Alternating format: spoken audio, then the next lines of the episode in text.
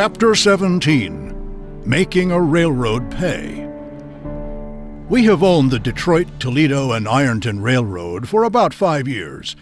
A great deal has been written and said about this road because, until we took it over, it had been through more than a dozen receiverships and reorganizations. We have no record that it ever earned any money before we bought it, that is, earned money for the stockholders. It has earned fairly well for the bankers who from time to time have reorganized it. The road has earned money for us, and would earn more were it not that an act of Congress limits the return on our investment to 6%. We are limited in our service by laws conceived in part by ill-informed theorists who cannot understand the real function of profits, and in part by those who see in regulated business the inevitable necessity for banker finance. These are the advantages under which we took the road. 1. A complete freedom from banker control. 2. A large traffic originating in our own industries. 3. Direct connections with all of the big trunk lines of the country. The old road had these connections also, but it took small advantage of them. These were our disadvantages at the beginning. 1. A thoroughly demoralized working force. 2. The bad will of the public and the shippers. 3. A ramshackle road that started nowhere and ended nowhere. 4. A roadbed hardly fit for use and rolling stock and motive power, which were all but junk.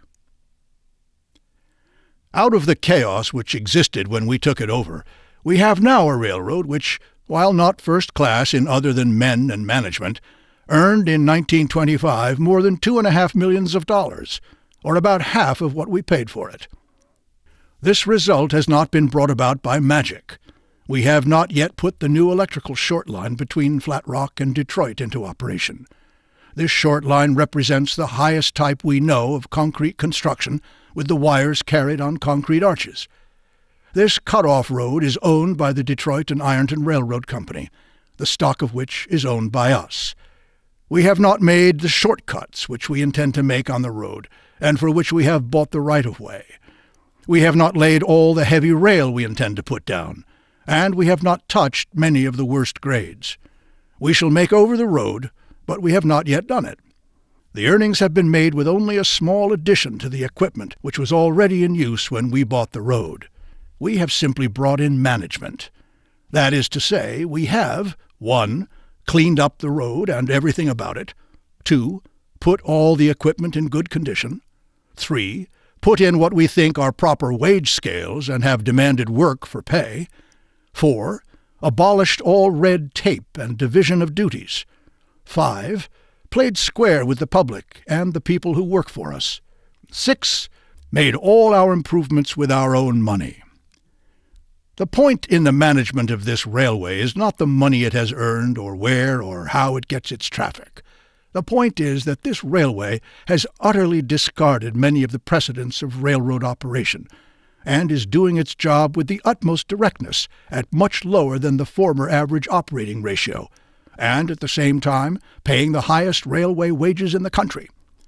The railroad is really more remarkable for the time-honored formulas it neglects to observe than it is for the profits it earns. We did not buy the railroad because we wanted to own a railroad. We did not want to go into the railroad business. It was simply that the right-of-way interfered with some of our River Rouge extensions. The railroad wanted so much money for a small portion of its land that we thought it would be cheaper to buy the whole railroad. Once we bought the railroad, we had to run it according to our own principles of management.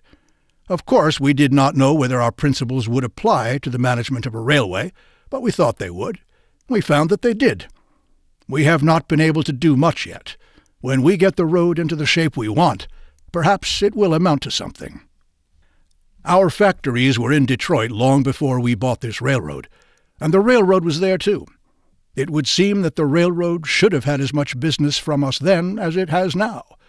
We have spent more money than the old railroad could have spent, for it had no credit, but it could easily enough have used what facilities it already had in such a way as to get more business and build itself up.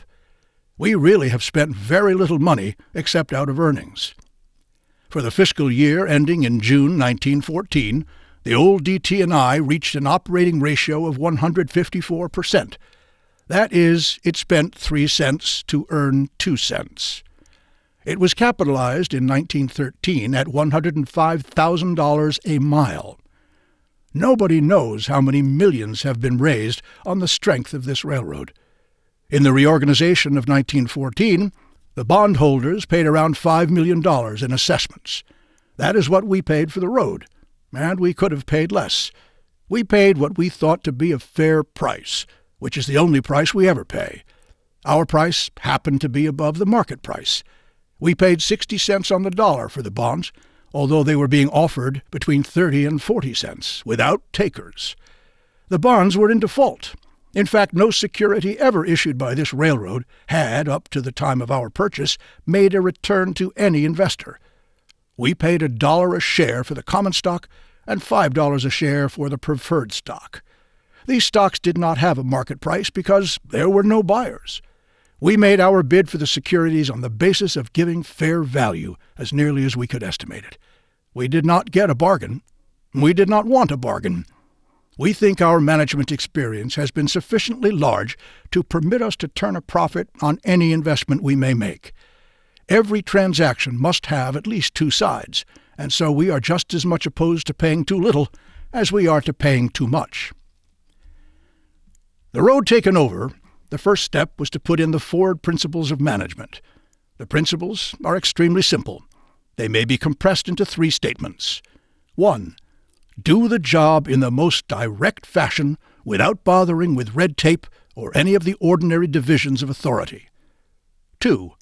Pay every man well, not less than $6 a day, and see that he is employed all the time through 48 hours a week and no longer. 3.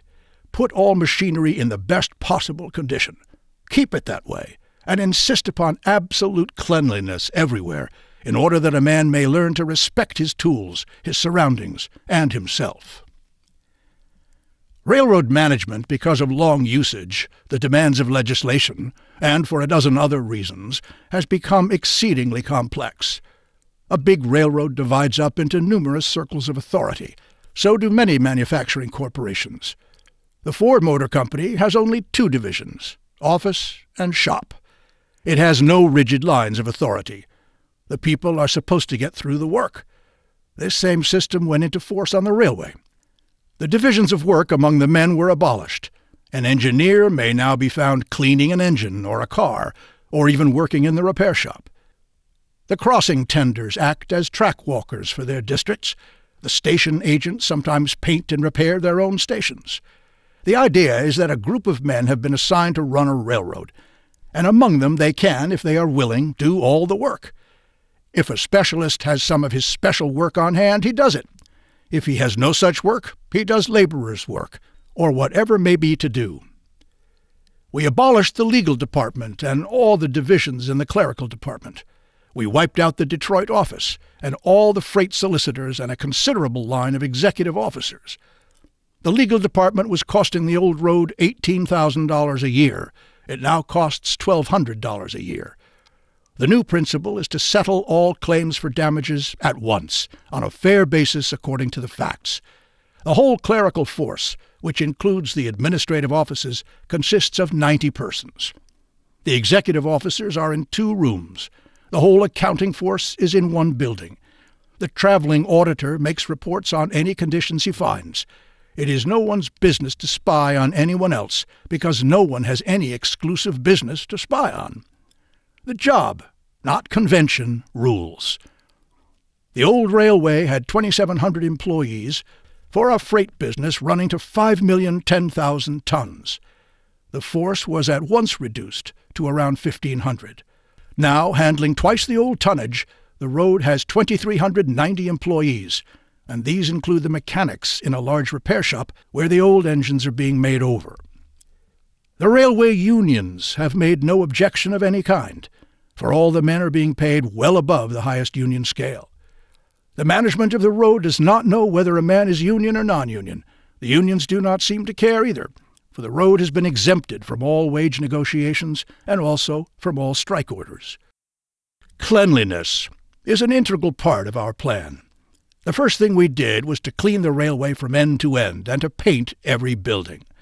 New ties are being laid at the rate of about 300,000 a year, and the 60-pound rails are being replaced by 80 and 90-pound rails.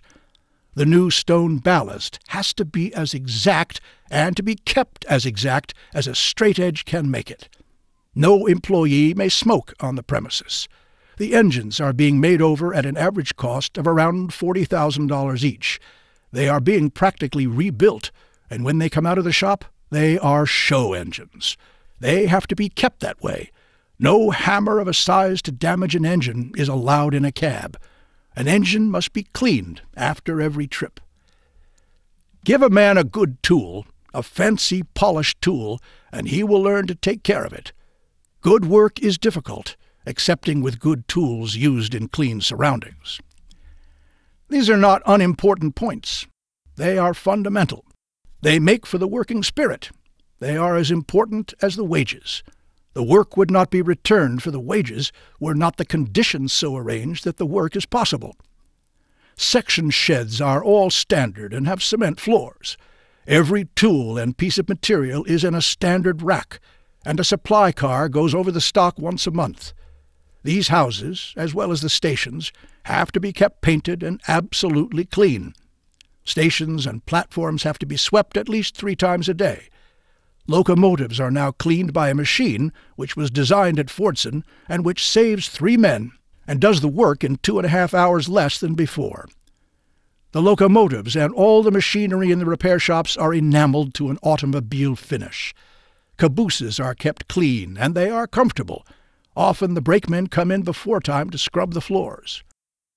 It is said that a DT&I man always carries in his hand a bunch of cotton waste. It is the insignia of the road. But that cotton waste is not thrown away once it is used. It goes back to a cleaning plant and comes out as new. No scrap is thrown away. It all goes back to our reclamation plants. One hears a great deal about railroad wages. No dispute on wages ever takes place in the Ford industries. The wages are always somewhat ahead of what the workman reasonably expects. When an ordinary laborer goes on the railway, he is paid, according to our rule, $5 a day for 60 days, and then he goes on to the $6 a day minimum. Excepting in a few instances, the men running the road today are the men who were with the old company. We do not like to discharge men. Whenever we take over a property, we keep all of the old employees who are willing to work and to fall in with our ideas of management. Very few fail to fall in step with our policies. Those few we let go, because invariably they are the men who want jobs and not work. The trainmaster of one of the most important divisions of the road began as a section hand when he was 16 years old. He got 10 cents an hour, and often was not paid for 3 months. His father was a road supervisor of the same section, along with 3 other supervisors and numerous foremen. Now this trainmaster has charge of the whole division, and there are no road supervisors. Instead, we have a few maintenance foremen who work on their own initiative instead of being directed from above. As this trainmaster put it to the foreman when the new plan went into effect, "Wouldn't you fellows rather put in a bolt or a tie when you see it is needed than wait around for me to come along and tell you to do it?" The foremen have their pay raised on their work. Everyone on the road has his pay raised according to his work. All the foremen are workers. Not one of them stands around just bossing. If you come upon a gang, you cannot tell who is the boss. We judge the men solely by results. For instance, a section in charge of 1 man was always in first-class shape. The rails were always right, the ties good, the ballast straight-lined, and the buildings fresh with paint. We raised the young man without telling him. When his first check under the new scale came to him, he took it to the superintendent. "There's a mistake in my check," he said. Then he was told that he had been raised and why. The section next to him was in bad condition. But the moment its foreman heard of the pay raise, that section began to get better. We find it good business to pay solely on ability, and where 2 men are doing the same job, and one is getting more than the other, to let it be known why. Thus we rarely have a request for an increase in pay. The men know they will get more when they are worth more, and that asking will not help. Also, we have no grievance committee, or committees of any kind other than safety committees. Any man may go directly to headquarters, and he knows it. The cause of derailments is a sore spot with every railroad, and under the old methods, the trackmen always got the blame. Now they have a chance, and we can place the real blame, and we find it is seldom with the trackmen. We had some trouble with the track gangs in the beginning. They were nearly all foreigners, and we found that being related to the foreman was the best credential for a job. Now relatives are not allowed in the same gang. We are having an increasing number of young high school graduates coming into the section gangs. They are no longer taking the white collar. They see that manual labor can be performed under decent and self-respecting conditions. This is particularly noticeable in the bridge gangs. Formerly, these gangs were made up without regard to the residence of the members, and the men slept in dirty camp cars, reaching home only on Sundays, and sometimes not then. Now we have the road divided into 50-mile stretches. The gangs are chosen from men who live along the stretch, and with fast motor cars, we see that each man reaches home every night. The morale of these gangs used to be low, and now it is high. Incidentally, we save the pay of 7 cooks and the keep of the men. This saving has been transferred to their pay, and they can have real homes. We have no seniority rules. Such rules are not fair to the community. If a man has been in service a long time, he ought to be better than a newcomer. If his experience has only taught him to dodge work, then the new man in the public interest ought to go ahead of him. The engineers on most of the railroads are, because of the rules, usually old men. We have quite a number of young men. We care nothing about age anywhere in our industries. We are after the best man, regardless of age. The absence of rules helps in many ways. As a yardmaster who has been on the railroad for 30 years, he is 68 years old, said, "Say a car comes in marked rush, and no yard engine is around. In the old days, if I asked a regular engine and crew to shift that car, they would just tell me to chase myself, that moving cars around the yard was not in their working agreement. Now, any engine available will shift the car. The men are paid to work, not to debate rules." The wages are paid for a strictly 48-hour week, with no overtime, and also there is no piecework at all.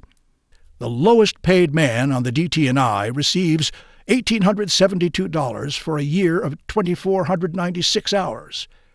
According to the statistics of the Interstate Commerce Commission for Class I railroads, the average compensation for railroad employees, excluding general division officers, in 1923 was $1,588 for a year of 2,584 hours.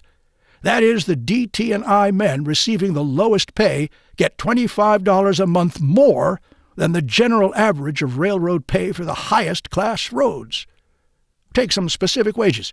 The DT&I freight conductors get from $3,600 to $4,500 a year, as against from $3,089 to $3,247 on other lines.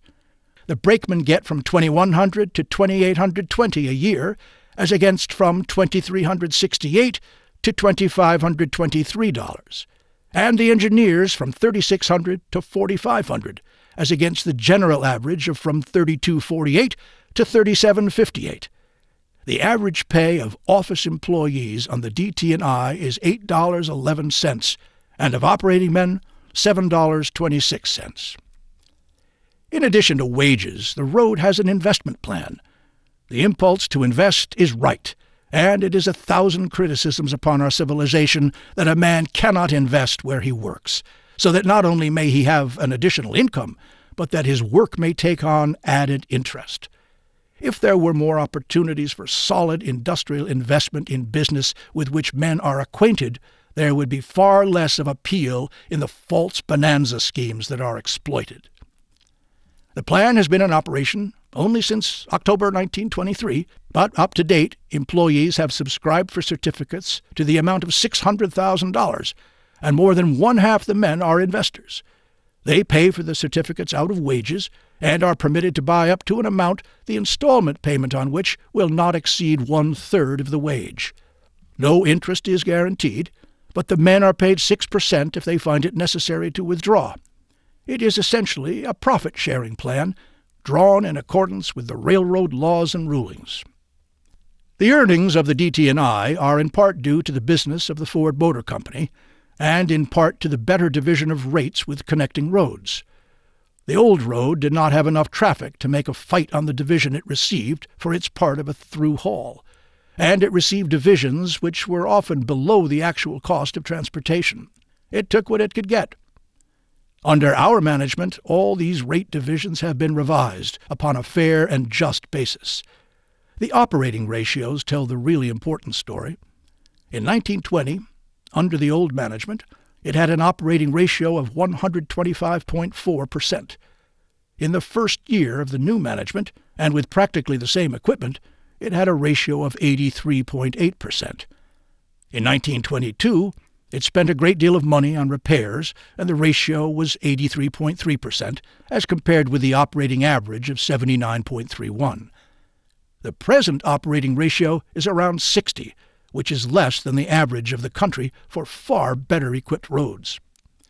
Another point we make, and carry through all our industries: no man may work on Sunday. The experiment is not unimportant. For a long time, the country's railways have been at war with their employees, or with the public, and sometimes with both. The war has been so long drawn out that the purpose of the railways seems sometimes to be forgotten. I believe in private ownership. I think time does not hallow the practices of business.